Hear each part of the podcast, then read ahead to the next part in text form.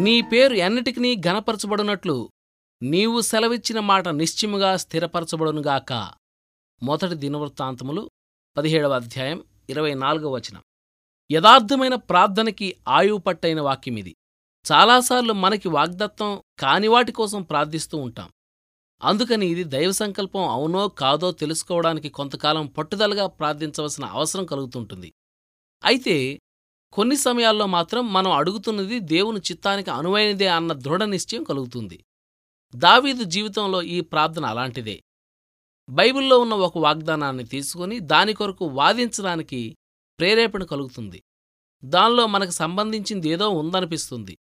అలాంటి సమయాల్లో స్థిరమైన విశ్వాసంతో దేవా నువ్వు అన్నట్టుగానే చెయ్యి అని ప్రార్థిస్తాం. దైవవాక్కులోని ఒక వాగ్దానం మీద చెయ్యి వేసి అది కావాలి అని అడగడం అన్నిటికంటే క్షేమకరమైంది అందమైంది. ఇందులో మనం చెమటోడ్చవలసిన పనేమీ లేదు పెనుగులాడవలసిన పని లేదు. చెక్కును బ్యాంకులో ఇచ్చి డబ్బు తీసుకున్నట్టు ఆ వాగ్దానాన్ని దేవుని ముందు పెట్టి దాని నెరవేర్పును పొందడమే. అనుమానం లేదు. ప్రార్థన ఖచ్చితమైందైతే చాలా ఆసక్తిదాయకంగా తయారవుతుంది. ఎడాపెడా నోటికి వచ్చిన వాటన్నిటిని అడిగేసి దేన్నీ పొందలేకపోవడం కంటే కొద్దిపాటి దీవెనను ప్రత్యేకించి అడిగి పొందగలగడం మేలు కదా? బైబిల్లో ఉన్న ప్రతి వాగ్దానము దేవుని చేతివ్రాతే నువ్వు అన్నట్టుగానే చెయ్యి అనే మాటను జోడించి ఆ వాగ్దానం కోసం మనం అడగవచ్చు. తన సత్యంపై ఆధారపడ్డ జీవులను వాటి సృష్టికర్త ఎప్పుడూ మోసం చెయ్యడు. అలాంటప్పుడు పరలోకపు తండ్రి తన కొడుకులకిచ్చిన మాటను మీరగలడా? నాలో ఆశలు రేకెత్తించిన నీ మాటను జ్ఞాపకం చేసుకో. ఇది ఫలితాలనిచ్చే ప్రార్థన. దీనిలో రెండు అంశాలున్నాయి.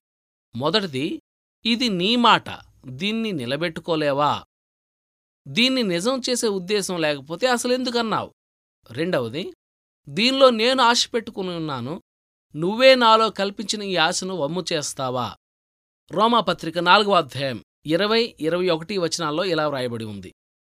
అవిశ్వాసం వలన దేవుని వాగ్దానము గూర్చి సందేహింపక దేవుని మహిమపరచి ఆయన వాగ్దానము చేసిన దాన్ని నెరవేర్చుటకు సమర్థుడని రూఢిగా విశ్వసించి విశ్వాసం వలన బలమునొందుడి మాట తప్పని దేవుని మాటలే బైబిల్లోని వాగ్దానాలను అంత అమూల్యమైనవిగా అపురూపమైనవిగా చేశాయి. మనుషులు చేసే వాగ్దానాలు ఒక్కోసారి పనికి రాకుండా పోతాయి. ఇలా మాట తప్పడం వల్ల ఎన్నో హృదయాలు నిరాశతో కుమిలిపోయాయి. అయితే ప్రపంచం పుట్టినప్పటి నుండి దేవుడు తనని నమ్మేవాళ్ళకు చేసిన వాగ్దానాల్లో ఒక్కటి కూడా తప్పిపోలేదు. దీన క్రైస్తవుడు వాగ్దాన గుమ్మం దగ్గర చలిలో శ్రమల చీకట్లో నిలబడి ఆ తలుపు గడియ తీయడానికి సందేహించడం అనేది ఎంత విచారకరం? అతను నిస్సంకోచంగా ఆ తలుపు నెట్టుకొని లోపలికి వచ్చి తండ్రి ఇంట్లో ఆశ్రయం పొందాలి. ప్రతి వాగ్దానానికి మూడు స్తంభాలు ఆధారంగా ఉన్నాయి. ఒకటి దేవుని న్యాయం ఆయన పరిశుద్ధత ఆయన్ని మాట తప్పనీయకుండా చేస్తాయి. రెండు ఆయన కృప వాత్సల్యం ఆ వాగ్దానాలను ఆయన మర్చిపోకుండా చేస్తాయి.